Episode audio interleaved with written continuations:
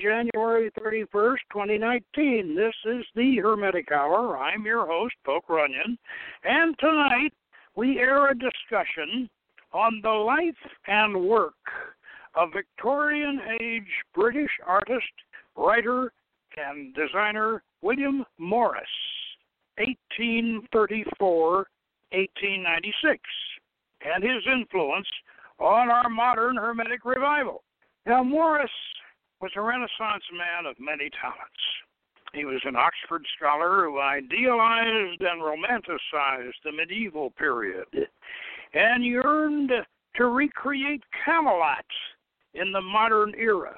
He was appalled by the pollution, the social misery, and aesthetic mediocrity caused by the Industrial Revolution. And he believed that Karl Marx held the key to creating a utopia. Although Morris personally admitted that he could not understand Marx. But we need to understand Morris in order to fathom the continuing fascination that our cultural elite have for Marx's continually failing system. With us, the gaslight era, and uh, we will see where a lot of today's progressive ideas got started. Now, as you may recall, a few weeks ago, we aired a review of Tobias Churton's Spiritual Meaning of the 60s uh, in which uh, the author concluded that many of the current political and social trends affecting our culture today grew out of that era of moral, spiritual, and psychological turmoil. Now, tonight's retrospective essay is something of a sequel to the 60s inquiry, because following the 60s and rising like a phoenix from its psychedelic ashes, we have the neo romantic movement of the 70s. With the rise of neo paganism, witchcraft, and magic, the Renaissance Fair, the Society for Creative Anachronism, and the cult of the Fellowship of the Ring, all of which were medieval in style and mythos, all of which were nature oriented, eco friendly, and all of which were to a degree feminist, or at least anti patriarchal in regard to religion. And this put the whole neo romantic subculture politically left wing, whether its devotees wanted to be there or not. Now, actually, this whole international psychodrama had happened before. And a similar so, so, so, social culture cultural reaction had taken place. I am referring to the cultural rebellion against the evils created by the Industrial Revolution, in effect, industrial capitalism. In Victorian England, the horrible working conditions, the air pollution, the poverty, the poor housing, and the shoddy mass manufactured goods and as a writer, artist, designer, architect, and political activist, William Morris made a professional stand against all of these evils. Now, to summarize his life and career, let us read from Maestro Lin Carter's Imaginary Worlds, 1973. This is a wonderful little book, by the way, which I highly, heartily recommend. The father of modern fantasy was a Welshman whose family came from the upper Severn Valley of the Welsh marshes of Worcester and later to London. Closing years of the 18th century, it was Morris's grandfather who led the Exodus, and he was probably the first to drop the Welsh Ap Morris in favor of the less ethnic Morris. His son got a partnership that's uh, that's Morris's father. His, his Morris's father got a partnership in a brokerage, married the daughter of a prosperous Worcester, Worcester merchant landowner, and moved to the quiet country village of Walthamstow in Essex, near Epping Forest. And it was there that William Morris was born on March 24, 1834.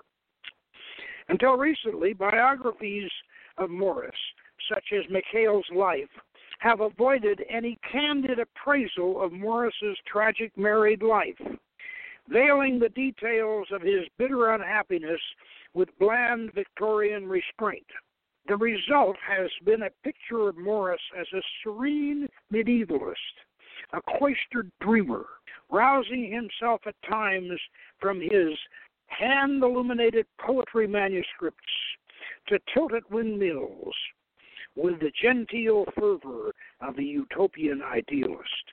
Nothing could possibly be further from the truth. No intellectual aesthete wistfully yearning for golden ages that never really were. He was an intense, violent, emotionally complex man with the vigor of a bull and the vision of a prophet. His wife, Jane, seems to have been a shallow, sickly, moody girl. She was also a young woman of incredible, almost supernatural beauty, with whom Morris was passionately in love. It was his tragedy that she loved his best friend, Dante Rossetti. Morris hopelessly adored her, and this rather sticky menage a trois made his personal life utterly miserable. It also, perhaps, gave certain of his poems, such as the famous Defense of Guinevere, a fire and intensity which lifts them above the level of most of his facile, empty verse. Some of us use the symbols of art and the images of poetry to build a private iconography wherewith to interpret the events and personages in our life. Morris did it the other way around, but I'm getting ahead of my story here. He came down to London from Oxford in 1855 with a sheaf of early poems in his pocket, love of the medieval in his heart, and a passion for Gothic architecture that he got from John Ruskin. His first friends were sensitive, aspiring young poets and painters. And into this circle of lisping exquisites, he fell like a thunderbolt. Morris was a burly, thick bearded, barrel chested man. He must have stood out among the bored, languid, artistically inclined undergraduates like a Zulu war chief in full regalia at the Vicar's garden party. Naughty Pop on it like that. They were fascinated by this Welsh wild man who dominated every conversation with his bellowing voice and vehement gestures. A group formed around him the painter Burne-Jones, the poet Rossetti, the young Ford Madox Brown, and while they drifted idly with every current, Morris had sighted his true direction early on and drove straight for his goal with stubborn determination and an enormous capacity for sheer labor. He swept them into his orbit, dominated them with the intensity of his own convictions, and turned a delicate Philates into a powerful movement that altered the history of design in Europe, very much influenced Art Nouveau. Morris and Company was established in 1861. The firm took England by storm. Its display was the surprise hit of the International Exposition of 1862. Spectators flocked in droves to gape at stained glass windows and hand painted furniture, which so authentically captured the medieval spirit that some exhibitors attempted to have the work disqualified as forgeries, saying they were genuine museum pieces that were merely touched up. The firm walked off with two medals and an armful of commissions to decorate churches in Brighton, Scarborough, Selsley, and Cambridge. And such painstaking craftsmanship had not been seen in Europe for centuries. Before the firm was five years old, it was world famous, with commissions to decorate entire rooms at St. James Palace and the South Kensington Museum. At first, it was stained glass furniture and embroidered fabrics, Soon, the firm began producing tile jewelry, church ornaments, carpets, hand woven tapestries, hand printed wallpaper. William Morris's wallpaper seized the public fancy, conquered its taste. Before long, the walls of every living room in England were adorned with the exquisite designs, printed by hand in subtle colors. Hand cut in pearwood blocks, his designs revolutionized the Victorian decor and ushered in an era of Art Nouveau. By the way, you can see a lot of this on on the internet uh, if you want to look up William Morrison and, and, and, and his beautiful, beautiful work. Morrison Company was a commercial triumph with works at Merton Abbey and a plush showroom on Oxford Street. William Morris was a success in every endeavor he attempted. Every endeavor, that is, except the closest of human relationships, that of a man and his wife.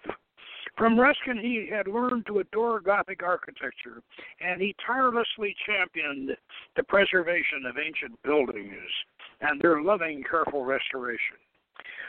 From Thorpe's northern mythology, he caught a passion for the Icelandic sagas. He traveled to Iceland to explore on foot the very ground the saga heroes had walked, and from his enormously successful translation, a generation of readers learned to love a great literature.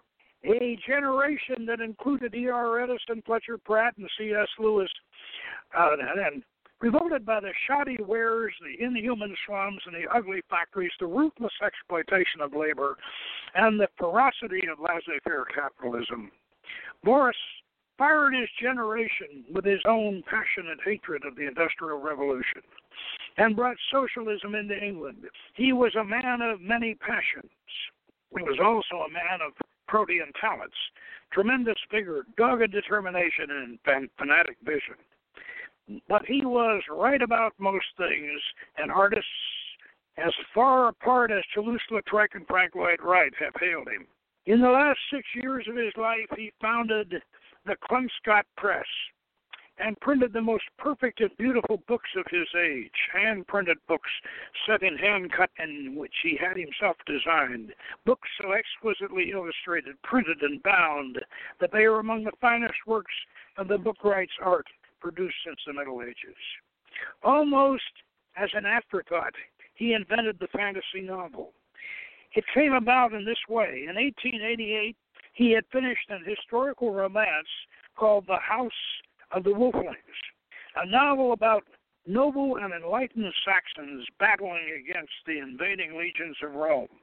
This was the first of a series of prose romances that were to occupy his last years.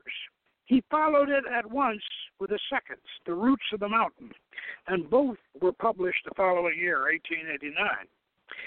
Now, The House of the Wolfings was a good, rousing adventure story, but it was nothing particularly new. It was, after all, just another historical novel of the sort of thing Sir Walter Scott had been writing 20 years before William Morris was born. And by the way, William Morris, I'm, I'm, I'm, I'm interrupting Lin here to mention that William Morris doted on Sir Walter Scott's novels when he was when he was a kid. He, he just he just ate them up. That was Ivanhoe, you know, and Rob Roy, and and uh, where they, they were very romantic, and and that's where he got his his fascination for for the medieval. Um, Morris was thinking that would be all his own, and it may be that he found working within a known historical geographical context uncomfortably uh, confining, or perhaps something excitingly original and different was needed to crown a long career. Morris was 55 when The House of the Wolfings appeared, and he had only seven years left. Almost as if he knew his time was running out, he began writing at a furious rate, producing romance after romance some of such prodigious length that they require uh, printing in two volumes. One of the last romances ran over a quarter of a million words, the longest written in the genre until The Lord of the Rings. In the last nine years of his life, he produced a body of fiction equal to the lifelong output of many novelists. He turned immediately to the composition of News from Nowhere, utopian romance serialized in the Commonweal, a socialist magazine that he had founded and first edited years before. The first book version appeared in America in a printed edition taken directly from the magazine serialization. Morris was too busy to bother about it. He was launched upon the last phase of a magnificent artistic career. He would, in all, create seven great romances, and upon the greatest of them, the central tradition of modern fantasy would be founded. News from Nowhere was completed in 1890, when he was 56. He immediately began another romance, this time a novella called The Story of the Glittering Plain. This story told of half of Hallblithe and his quest for the country of eternal youth. And it is oddly reminiscent of Gilgamesh. It was published the following year. The first book from from uh, Scott Press. Morris was finding his way to something no one else had done before before him to any extent. The romantic quest story, laid in an imaginary medieval wordscape, offered exciting possibilities. He was the first to explore them. He began planning a major romance it would be a long, adventurous quest like the Grail romances, told in a limpid prose style of lyric simplicity, studded with quaint anachronisms. A narrative style borrowed from Malory. He would set the scene in a fresh, scrubbed morning world painted in the clear primary colors of a medieval tapestry. The romance would open in the ordinary, bustling workaday world, symbolized by the city of Langton, and then it would it would follow the wanderings of a knightly young hero out into a hazy landscape of dewy meadows and green hills where old magics linger, yet from um, yet yet and not forgotten elder days. And at length it would stray beyond the world of men into the gloom of the shadowy and mysterious forests where strange creatures lurk. A timeless realm of enchantments dominated by a veiled woman of queenly and magnificent beauty. And so he wrote The Wood Beyond the World, the first great masterpiece of the imaginary world tradition, the fountainhead from which imaginative literature springs. It was published in 1894, a century after after Beckford's Vathek. His end was almost upon him. He labored prodigiously, and with that grim determination and tremendous capacity for sure work that always amazed weaker men. Great romances poured from his pen, and by the end of August of April 1895 he had finished The Water of the Wondrous Isles. Lord Tennyson died, and passing over Swinburne, the laureateship was offered to Morris. He declined the honor. Time was running out. He strove no more in the area of politics for social reform. His work in the labor movement was ended. There was no time left. And in 1896, he published that astounding masterpiece, The Well at World's End. It was the noblest of all the quests, the search for utter Utterbol at the world's edge where one may drink of the waters of the well and find peace. He had composed this enormous work, 228,000 words long, in less than four years, and it was followed almost immediately by another story, The Sundering Flood. But that was the last romance. These last years he spent at Kelmscott, a little village on the Thames shore near Hammersmith in the house where George MacDonald had written The Princess and the Goblin, and at the back of the North Wind, but it was William Morris who made it famous. It was there in 1896 that he reached the utter bowl of his life, and I hope that he too drank peace at last. William Morris died on October 3rd at the age of 62 and was buried in the churchyard at Kelmscott Village. He was not forgotten. And so ends Lin Carter on William Morris. Now, we may conclude that as Lancelot and Guinevere destroyed the Round Table, so Dante and Jane destroyed Morris and company, at least at least his in, in, in his interior. Now, uh, we mentioned we mentioned uh, a couple of his works, and we're gonna we're gonna do so. We're gonna get into summaries of them. Uh, the, the political the political one was News from Nowhere, And here's a summary of that. The narrator has been told a story by a friend from the Socialist League of the, in Victorian England, which he informs the reader he will tell from the first the character who tells others to call him William Guest. And later then in, in the story, he goes to sleep in late 19th century England, and he wakes up in the same spot in 21st in the 21st century. He is taken under the wing of Dick Hammond, who shows him life in the 21st century by inviting him to travel up the Thames to help with the harvest. On the way, William is able to learn about the history of England between the 19th and the 21st century, especially from Dick's great great grandfather, Old Hammond, and about the current society in England, which differs from, from the England of the 19th century in many ways, including the system of education, justice, and marriage. They also pick up and drop off a number of characters along the way, the most prominent of whom are Dick's past lover, Clara, and William's love interest, Helen. Dick, William, Clara, and Helen reach the site where Dick's friend Dick has friends harvesting after a number of days of tra- travel, and after William has revealed where and when he is tr- uh, where and when he is truly from to. At a festive dinner, the other characters suddenly stop being able to see William, and he walks away into a black fog, and he wakes up in the 19th century. But he says that what he saw was more a vision than a dream. And here follows a summary of The Well at World's End. And this this is a huge book, by the way, and and and and, and very much influenced by Malory. Uh, you know, and of course, it, and it's a fantastic, it's a fantastic world like like the Lord of the Rings.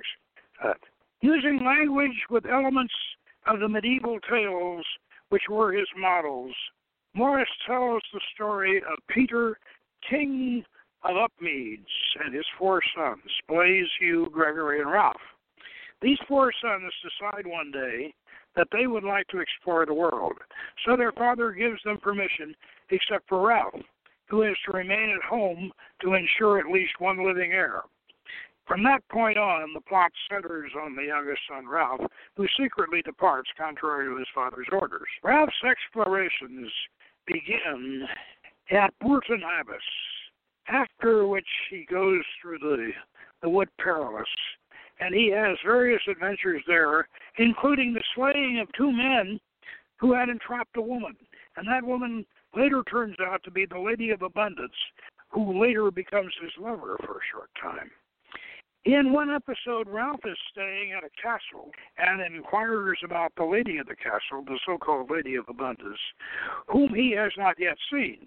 And descriptions of her youth and beauty suggest to him that she has drunk from the well at World's End.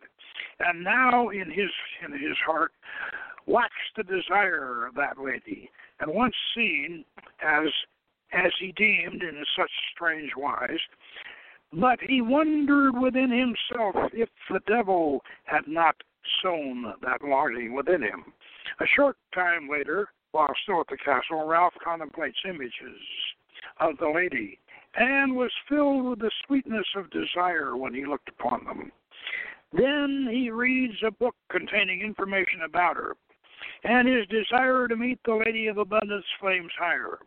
And when he goes to bed, he sleeps, and for the very weariness of his longing, he fears leaving the castle because she might come while he was gone.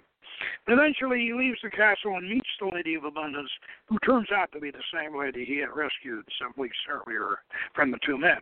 When he meets her this time, the lady is being fought over by two knights, one of whom slays the other. The knight nearly kills Ralph, but the lady intervenes and promises to become the knight's lover if he would spare Ralph. Eventually, we begin to what we know about uh, uh, uh, Morris's uh, uh, the Morris's personal life is beginning to show in this thing, isn't it? Uh, eventually, she leads Ralph away during the night to save Ralph's life from this night. And since Ralph had once saved hers, she tells Ralph to the well at, uh, at the world's end. Her drinking of the water the tales of her long life, and a maiden named Ursula, whom she thinks is especially suited to Ralph. And eventually, the knight catches up with them and kills her with his sword while Ralph is out hunting. And upon Ralph's return, the knight charges Ralph, and Ralph puts an arrow through his head. Oh, that's got to hurt. And after Ralph buries both of them, he begins a journey that will take him to the Well of Worlds at World's End. And as he comes near the village of Whitewall, Ralph meets a group of men, which includes his brother, Blaise, and Blaise's attendant, Richard. Ralph joins them, and Richard tells Ralph about having grown up in, in Swevenham, from which two men and one woman had once set out for the well at World's End. Richard had never learned what happened to these three. Richard promises to visit Swevenham and learn what he can about the well at World's End. Ralph falls in with some merchants led by a man named Clement, who travel to the east, and Ralph is in search of the well at World's End, and they are in search of trade. And this journey takes takes him far over the over the east in the direction of the well, and through the villages of Cheaping Knowe and Goldburg, and many other hamlets. And Ralph learns that a maiden whom the Lady of Abundance had mentioned to him has been captured and sold as a slave. He inquires about her, calling her his sister, and he hears that she may have been sold to Gandolf, the cruel, powerful, and ruthless Lord of Utterbol. That's Gandolf. Uh, the Queen of Goldburg writes Ralph a letter of recommendation to Gandolf, and Morfin the minstrel, whom Ralph met at Goldburg, promises to guide him to Utterbol. Now, Morfin turns out to be a traitor and delivers Ralph into the hands of Gandolf. And after some time, with the Lord of Utterbol and his men, Ralph escapes. Meanwhile, Ursula, Ralph's sister, who had been enslaved at Utterbol, escapes by chance meets Ralph in the woods and beneath the mountains, and both of them desiring to reach the Well of World's End. Eventually, their travels take them uh, to the sage of Swevenham, who gives them instructions for finding the Well of World's End. On their journey to the well, they fall in love, especially after Ralph saves her from a bear's attack, and eventually they make their way to the sea, and on the edge of which is the well at World's End and they each drink a cup of the well's water and are enlivened by it. Then they backtrack along the path they had earlier followed, meeting the sage of and the new Lord of Utterbol, who has slain the previous evil lord and remade the city into a good city, and the pair returns uh, the rest of the way to Upmeads. And while they experience challenges and battles along the way. The pair succeed in all their endeavors, and the last challenge is a battle against men from the Burg of the Four Firths, and these men come against Upmeads to attack it. Ralph approaches Upmeads. He gathers supporters around him, including the champions of the Dry Tree. And after Ralph and his company stop at Wulstead, where Ralph is reunited with his parents as well as Clement Chap, uh, Chapman. And he leads a force in excess of a thousand men against the enemy and defeats them. And he then brings his parents back to the high house in Upmeads to restore them to their throne. And as Ralph and Ursula come home to the high house, Ralph's parents install Ralph and Ursula as king and queen of Upmeads. Oh boy.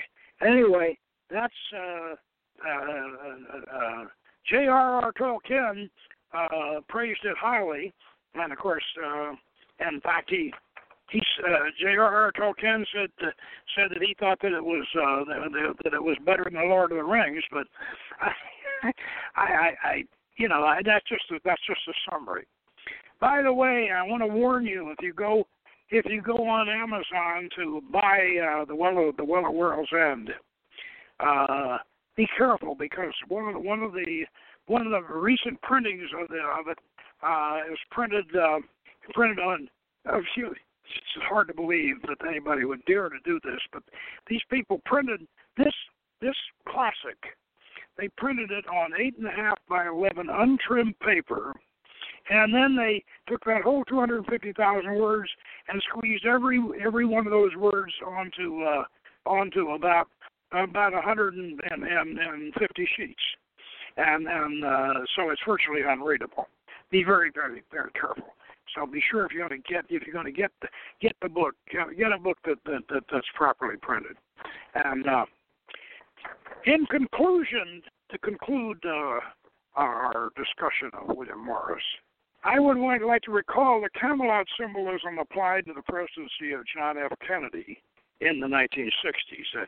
Uh, you know, and I can remember that myself. You know, because I've been around a while, and uh, but yeah, because we they they call Kennedy's administration Camelot, and you cannot help but wonder if William Morris's vision was somehow prophetic, and of course tragically fulfilled in that.